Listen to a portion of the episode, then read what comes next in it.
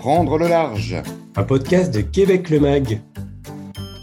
Embarquez avec nous pour découvrir des lieux, des décors, des recettes, des expressions, des monuments, des parcs, des phares, des personnalités, des sentiers, des routes, des traditions, des accents, des musées, des animations, des festivals, des histoires.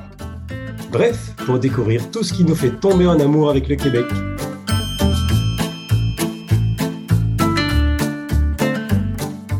Bonjour tout le monde, je m'appelle Karim et je suis très content de vous embarquer pour cette nouvelle escapade en terre québécoise.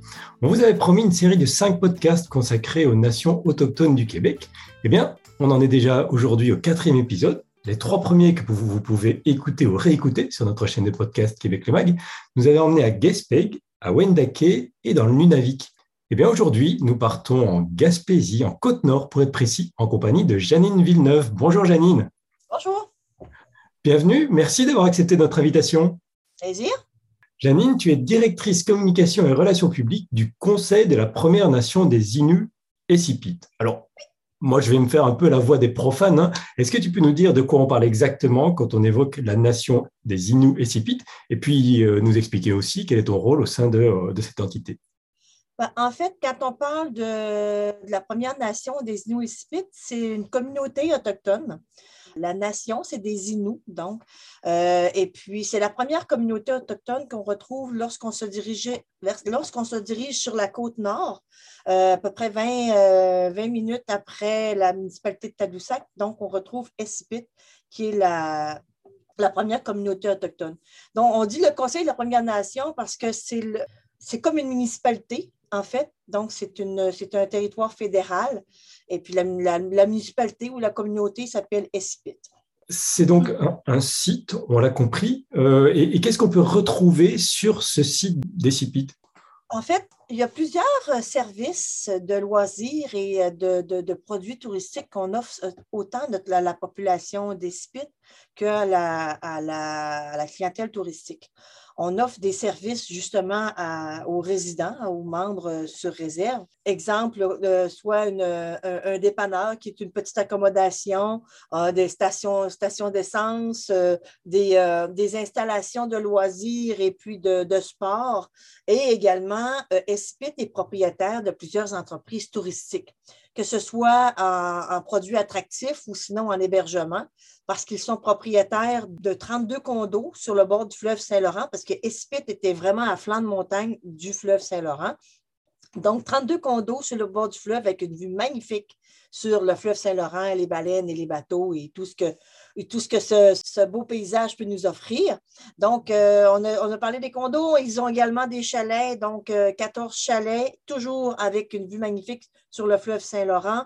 Euh, ils sont propriétaires également d'une compagnie de croisière aux baleines en Zodiac, donc embarcation pneumatique pour aller voir l'observation des baleines et puis un petit peu l'explication de la côte nord, en fait, des nord-côtiers qui vivent dans cette région-là. Ils sont aussi propriétaires de, des, des pourvoiries. C'est des territoires exclusifs pour la chasse et la pêche pour une clientèle euh, touristique qui viennent chez nous euh, pour pêcher ou chasser l'orignal, euh, l'élan d'Amérique, que la clientèle européenne appelle. Et puis, ils ont deux terrains de camping aussi qui sont propriétaires de ces installations-là et puis une compagnie de, de kayak de mer toujours sur le fleuve Saint-Laurent. Donc, il y a le côté service à la population, installation, euh, comme je vous disais, de loisirs ou de sport. Il y a aussi un petit gouvernement parce que SIPIT, le Conseil de la Première Nation, gère des employés autant pour gérer l'administration, gérer l'aspect euh, des, euh, des entreprises touristiques. Donc, c'est un mini-gouvernement qui gère plusieurs services, tant à la population résidente que à la clientèle touristique. On a compris que le tourisme est vraiment au cœur des préoccupations et du fonctionnement économique de, cette euh, nation. Euh, on peut même parler en réalité d'écotourisme parce que je sais qu'il y a des, valeurs très imprégnées finalement de développement durable qui, se trouvent derrière euh, ces attraits, ces activités et même les hébergements qui sont liés. Effectivement, c'est sûr que dans l'ADN un peu des, Autochtones, la protection, la conservation, euh, autant de la faune, de la flore, de la nature qui est à proximité du fleuve Saint-Laurent ou même de, certaines installations, euh, c'est important de conserver l'aspect phonique, l'aspect floral de ce qu'est l'endroit où sont situées les installations. En étant sur le bord du fleuve Saint-Laurent, c'est de l'eau salée à notre, à notre hauteur au niveau de l'estuaire, c'est vraiment de l'eau salée. Donc, c'est important de connaître quels produits, quelle euh, matière, exemple, au niveau des arbustes, au niveau des fleurs, qu'est-ce qui est euh, vivable avec, dans, un milieu euh, vraiment salé. Donc, ça, c'est vraiment important que ce soit sur la communauté ou sinon auprès de certaines entreprises touristiques ou même euh, services à la population, la, protection, la conservation du territoire, c'est vraiment important. Ils ont des gros projets, ils travaillent déjà sur des, travaux pour la protection du caribou forestier, qui est une espèce en voie de disparition. Donc, ça, c'est un des, dossiers à laquelle le Conseil de la Première Nation euh, se concentre quand même beaucoup. Et la même, chose pour euh, au niveau des, baleines. On fait partie de l'Alliance Éco-Baleine, c'est-à-dire c'est une organisation qui fait la promotion pour la conservation des baleines. Parce que nous, oui, on fait l'observation, mais c'est important aussi de respecter les, les lois, les distances, les méthodes d'approche de ces animaux-là on va les voir, mais c'est important de sensibiliser les gens à tout ce qui est d'environnement, d'écologie, de déchets, de contrôle d'utilisation de, nos, euh, cours d'eau. Donc, euh, c'est quelque chose d'important qui fait partie de l'ADN de, des Inuits des tu fais bien de mentionner cet aspect sensibilisation parce que, euh, en effet, il y a énormément de gens qui veulent participer à ça, notamment ces fameuses croisières aux baleines. Et il est important d'expliquer à tout le monde qu'elles se font de plus en plus rares qu'on a des bouleversements climatiques aussi qui jouent et qui influencent leur comportement. Euh, et puis, il y a tout l'environnemental, il y a tout l'écosystème aussi. Et nous, on rencontre énormément de, gens, finalement, euh, un peu partout à travers le Québec, qui mettent ça de plus en plus en avant. Et cette notion de tourisme euh, durable et responsable, en fait. Hein. Oui. Oui, parce que les gens sont de plus en plus informés et de plus en plus sensibilisé aussi à l'approche de l'industrie du moteur versus l'industrie électrique et puis les produits attractifs et puis comment améliorer nos installations ou améliorer nos embarcations ou les, véhicules pour justement être cohérent avec ce qu'on ce prône, ce qu'on veut euh, dire comme message aux gens. Oui, on a des embarcations moteurs, mais en contrepartie, l'industrie de, la baleine est une économie très, très importante. Oui, touristiquement parlant, mais également pour les chercheurs. Les gens qui ont besoin, qui sont sur Terre, qui font des recherches, eux n'ont pas nécessairement les bateaux, n'ont pas nécessairement les outils ou les, les, euh, les, installations pour avoir accès au milieu des baleines. Donc, ils utilisent les transporteurs qui sont nous et les autres compagnies pour justement avoir accès, prendre des photos, puis connaître davantage. Donc, on travaille, oui, avec l'Alliance Éco-Baleine, mais aussi du partenariat qui est fait avec le groupe de recherche aussi éducatif sur le milieu marin. Donc, c'est une, des, des conciliations qu'on fait peuvent parfois être euh, contradictoires, mais je pense qu'ils sont surtout complémentaires pour mieux comprendre le milieu, mieux comprendre le, pourquoi de tel comportement, parce que les derniers jours, on a vu des baleines euh, dans, à Montréal. Et c'est vraiment, vraiment inhabituel parce qu'il n'y a pas de, nourriture pour cette baleine-là. Et c'est de l'eau douce. Puis la baleine, euh, le petit orcal qui était à Montréal, bien, euh, c'est ce, comportement-là. Qu'est-ce qui l'a amené là? Est-ce que c'est la maladie? Est-ce que c'est euh, euh, la désorientation? Est-ce qu'elle a été frappée par une embarcation? Oui, nous, on est des croisiéristes, mais le fleuve Saint-Laurent, c'est une voie maritime importante pour le transport de, plein de, produits qui arrivent à Montréal, à Québec, au Saguenay ou dans les Grands Lacs, ou sinon pour sortir pour aller vers l'Atlantique. D'accord. Euh, on, va essayer de, situer un peu plus précisément l'endroit où se situe Sipit. Alors, quand on ne connaît pas bien le Québec, ce qui est mon cas, ce qui est le cas de pas mal de Français qui l'ont peut-être euh, jamais visité, qui ont envie de venir le voir, euh, on se repère plus facilement aux grands classiques, je dirais, à Montréal et Québec, qui sont finalement nos portes d'entrée à nous. Donc, comment on situe Sipit par rapport à ces deux grandes villes? Combien de temps il faut pour y aller? De quelle manière? On s'y rend aussi? En fait, lorsqu'on est à, Québec, à la ville de Québec, les régions qui sont euh, à laquelle on peut avoir accès à la côte nord, parce que la côte nord, c'est la région qui, qui longe le fleuve Saint-Laurent. La région principalement qu'on traverse, c'est la région de Charlevoix. Donc, euh, lorsqu'on part de Québec, on se dirige dans la région de Charlevoix, donc euh, la, grande ville Baie-Saint-Paul, la Malbaie. Donc, on longe toujours la route 138, c'est vraiment la route principale pour se diriger sur la côte nord. Et puis, lorsqu'on arrive à la 138, on arrive au fjord du, euh, du Saguenay. Il n'y a plus de route là, il faut prendre un traversier pour se rendre de l'autre côté de la rive, c'est une traversée qui dure à peu près huit minutes, donc c'est un bateau, un traversier. Et puis on arrive à Tadoussac, qui est la porte d'entrée de la côte nord. À partir de Tadoussac, pour se rendre à Espit, c'est environ 40 km, toujours vers l'est. L'est, on suit toujours la 138, comme si on allait vraiment au bout du, fleuve Saint-Laurent. Donc, euh, si on calcule en temps, on peut calculer à peu près 3 heures, 3 heures 15 de Québec et en kilomètres, on peut facilement calculer environ 275 kilomètres. Ça, c'est la, route la plus facile, mais souvent, les gens peuvent aussi euh, se diriger vers le Saguenay-Lac-Saint-Jean pour également avoir accès à la région de la Côte-Nord aussi. Donc, il y a deux possibilités, soit par le Saguenay-Lac-Saint-Jean ou par la région de Charlevoix, qui est facile d'accès. C'est très, très, très bien, indiqué. On est quand même très connu également au, niveau de la clientèle du Québec. Donc, euh, c'est facile de se, de se rendre chez nous. On précise que le traversier dont tu parles et qui prend huit minutes effectivement pour traverser le fjord euh, ne doit pas être réservé à l'avance puisqu'il il circule en aller-retour euh, de manière circulaire. C'est la continuité de la route, il est gratuit. Il n'y a pas de réservation. Les gens qui se présentent là, euh, ils attendent en file et puis lorsque le bateau est plein, ou sinon aux 20 minutes durant la haute saison d'été, euh, le bateau part et puis toujours en continu euh, les bateaux qui partent autant de Tadoussac qui partent de Baie-Sainte-Catherine dans la région de Charlevoix. Donc, c'est la continuité de la route, donc c'est les bateaux qui sont là présentement. Pour être tout à fait complet et, peut-être plus précis aussi, si jamais on vient de la Gaspésie, euh, par exemple, on a la possibilité quand même de rejoindre la Côte d'Or par d'autres traversiers, alors un peu plus longs, qui doivent être réservés pour le coup, qui, sont, qui ne circulent pas toute l'année non plus, mais il y a la possibilité de rejoindre par exemple le Bécomo, donc vraiment euh, tout en haut de la côte nord, pour redescendre cette route des baleines vers Récipite.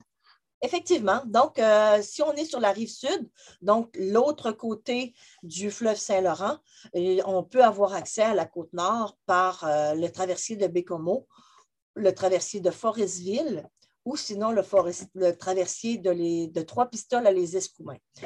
Tout à l'heure, j'ai oublié de vous mentionner que Essipit, c'était la communauté autochtone, mais qui est annexée au village de Les Escoumins. Donc, c'est que ces deux municipalités sont très proches une de l'autre, mais Esipit a son identité et les Escoumins ont son identité aussi au niveau euh, de, de, la province de Québec.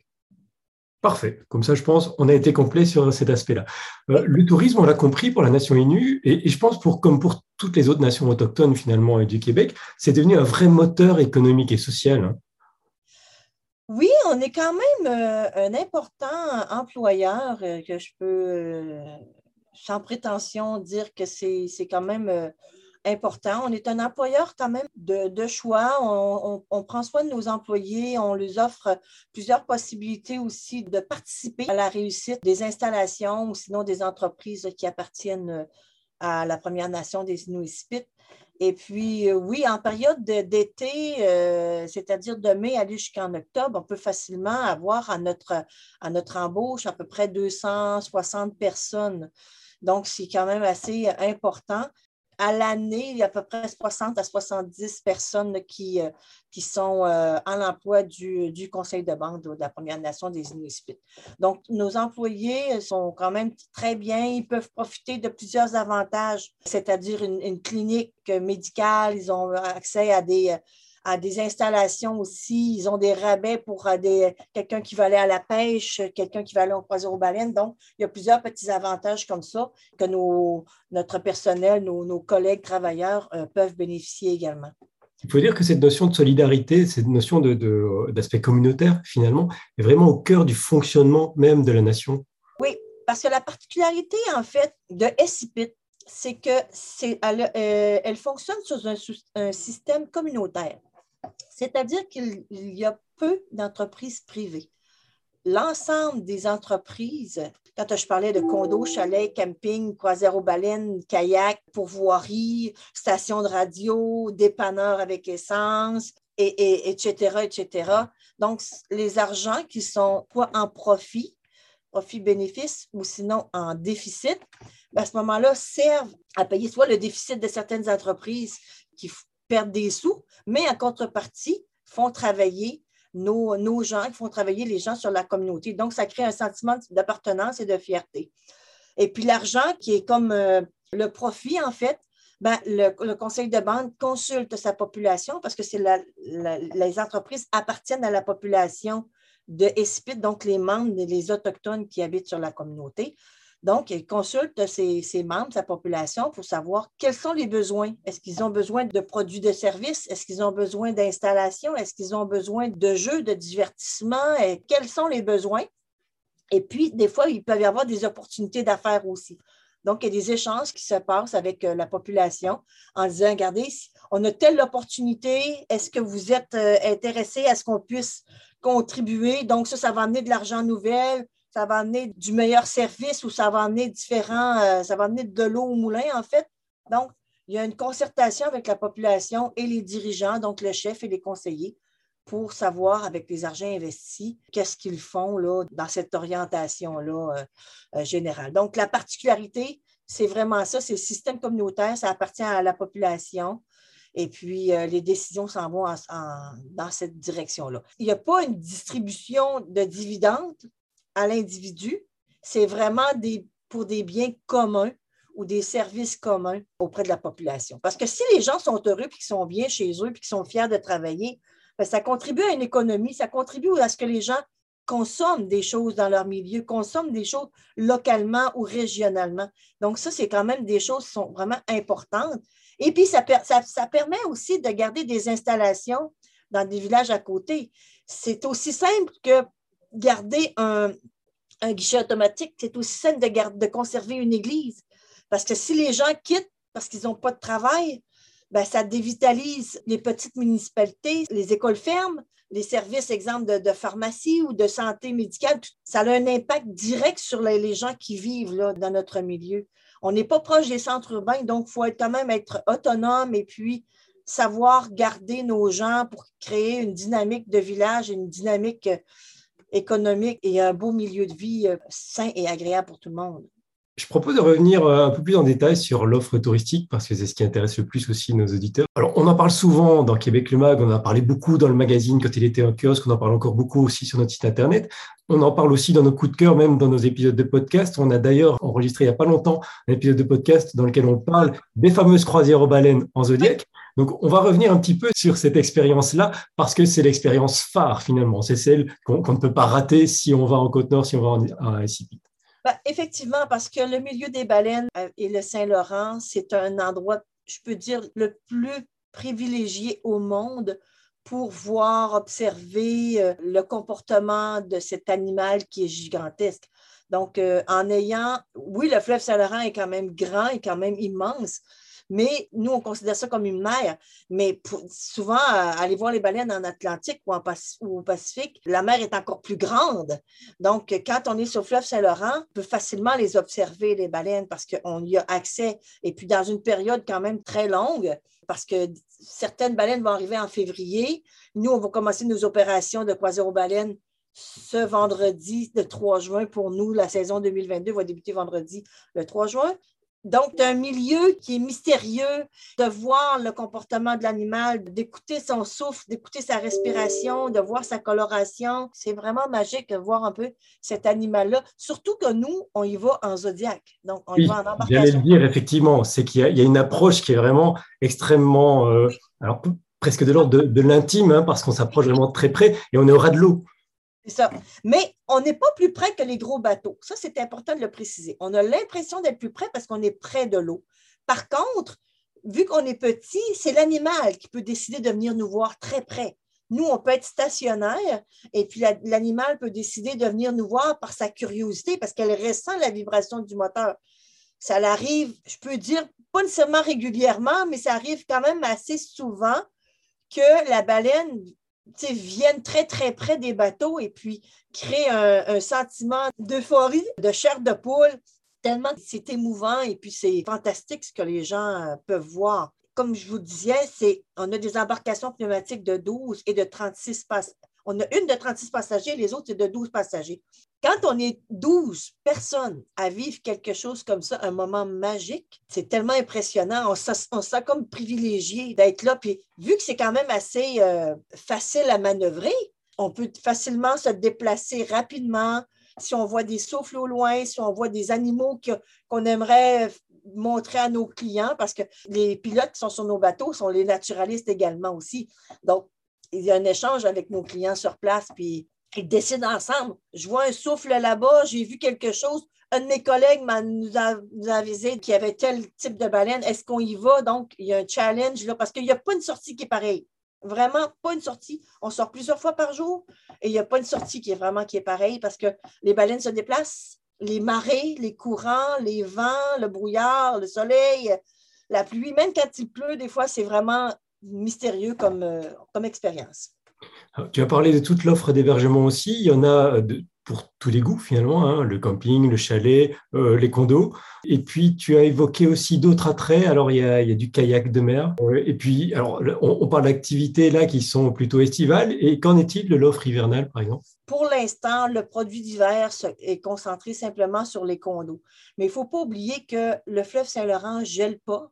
Donc, on a encore des phoques qu'on voit, il y a encore des baleines qu'on voit, les, des belugas qui restent dans le fleuve Saint-Laurent toute l'année. La couleur euh, verte bleutée du fleuve Saint-Laurent par une belle journée, il, neige à plein ciel. Donc, l'ambiance que ça peut créer au, niveau des condos peut être très, très agréable. Aussi, on offre, euh, quelqu'un qui veut se promener sur le bord du fleuve Saint-Laurent, ben, ils peuvent prendre une paire de raquettes et puis aller se promener. Donc, on fait le prêt de, des raquettes de neige et puis les gens peuvent aller se promener.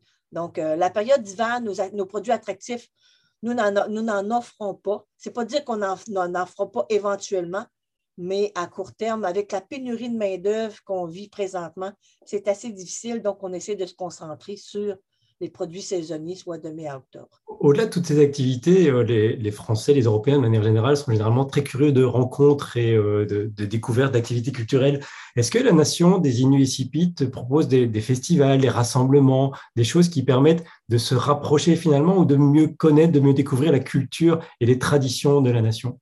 En fait, Esipit a déjà eu un power, c'est-à-dire une fête traditionnelle pendant plusieurs années avec l'arrivée de, la COVID et puis euh, certains questionnements au niveau de la fête, parce que la fête, le parois, c'était une fête traditionnelle, il y avait quand même beaucoup de questionnements à savoir est-ce qu'on fait la fête en famille, c'est-à-dire avec les Inuits, ou on partage cet événement-là avec les gens, avec les touristes?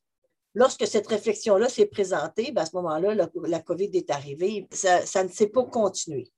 En fait, nous, le 21 juin, c'est la journée nationale des Autochtones. Il y a toujours des activités qui sont, qui sont planifiées pour les membres de la communauté. Les gens qui sont là sur place peuvent échanger avec tout le monde, peuvent euh, même participer. Des fois, quand il y a des fêtes extérieures, il n'y a pas personne qui est refusé. Donc, c'est des gens les Inuits, c'est des gens quand même assez invitants, c'est des gens qui aiment partager autant leur vécu, euh, ce qu'ils vivent aujourd'hui. Quand les gens se promènent euh, à, à qui vont au dépanneur, qui vont à la boutique d'artisanat, qui rencontrent monsieur, madame, tout le monde, sont très généreux de partager avec eux euh, certaines informations, leur vécu, ou compter un peu l'histoire aussi de la place. Donc, ce n'est pas nécessairement par une faille qu'ils peuvent transmettre leur connaissance, mais c'est souvent par à côtoyer les gens qui sont sur place et puis qui sont fiers des installations que les gens utilisent, puis que, quand les gens sont vraiment contents, ben ça, ça lui crée un petit, petit sentiment de fierté euh, euh, davantage, en fait. une chose est sûre, ça donne envie de prendre le large, hein, comme on dit euh, souvent chez nous. C'est le titre de ces épisodes de podcast, donc ça, tombe bien. quand on va en Côte-Nord, c'est sûr, on prend le large. Euh, merci pour toutes ces explications. Merci d'avoir été là avec nous pour nous parler de toute cette attractivité pardon, des CIPIT et, et de, cette proposition touristique de la nation Innu. Jacqueline, je te dis à très bientôt. Et puis bah, à toutes, à tous, je vous dis à bientôt pour un nouvel épisode de podcast. Merci, merci beaucoup. Puis on invite aussi les gens à venir nous visiter. Ça va nous faire vraiment plaisir de les accueillir ici à Espit. Ce sera avec grand plaisir qu'on ira. À bientôt. Au revoir.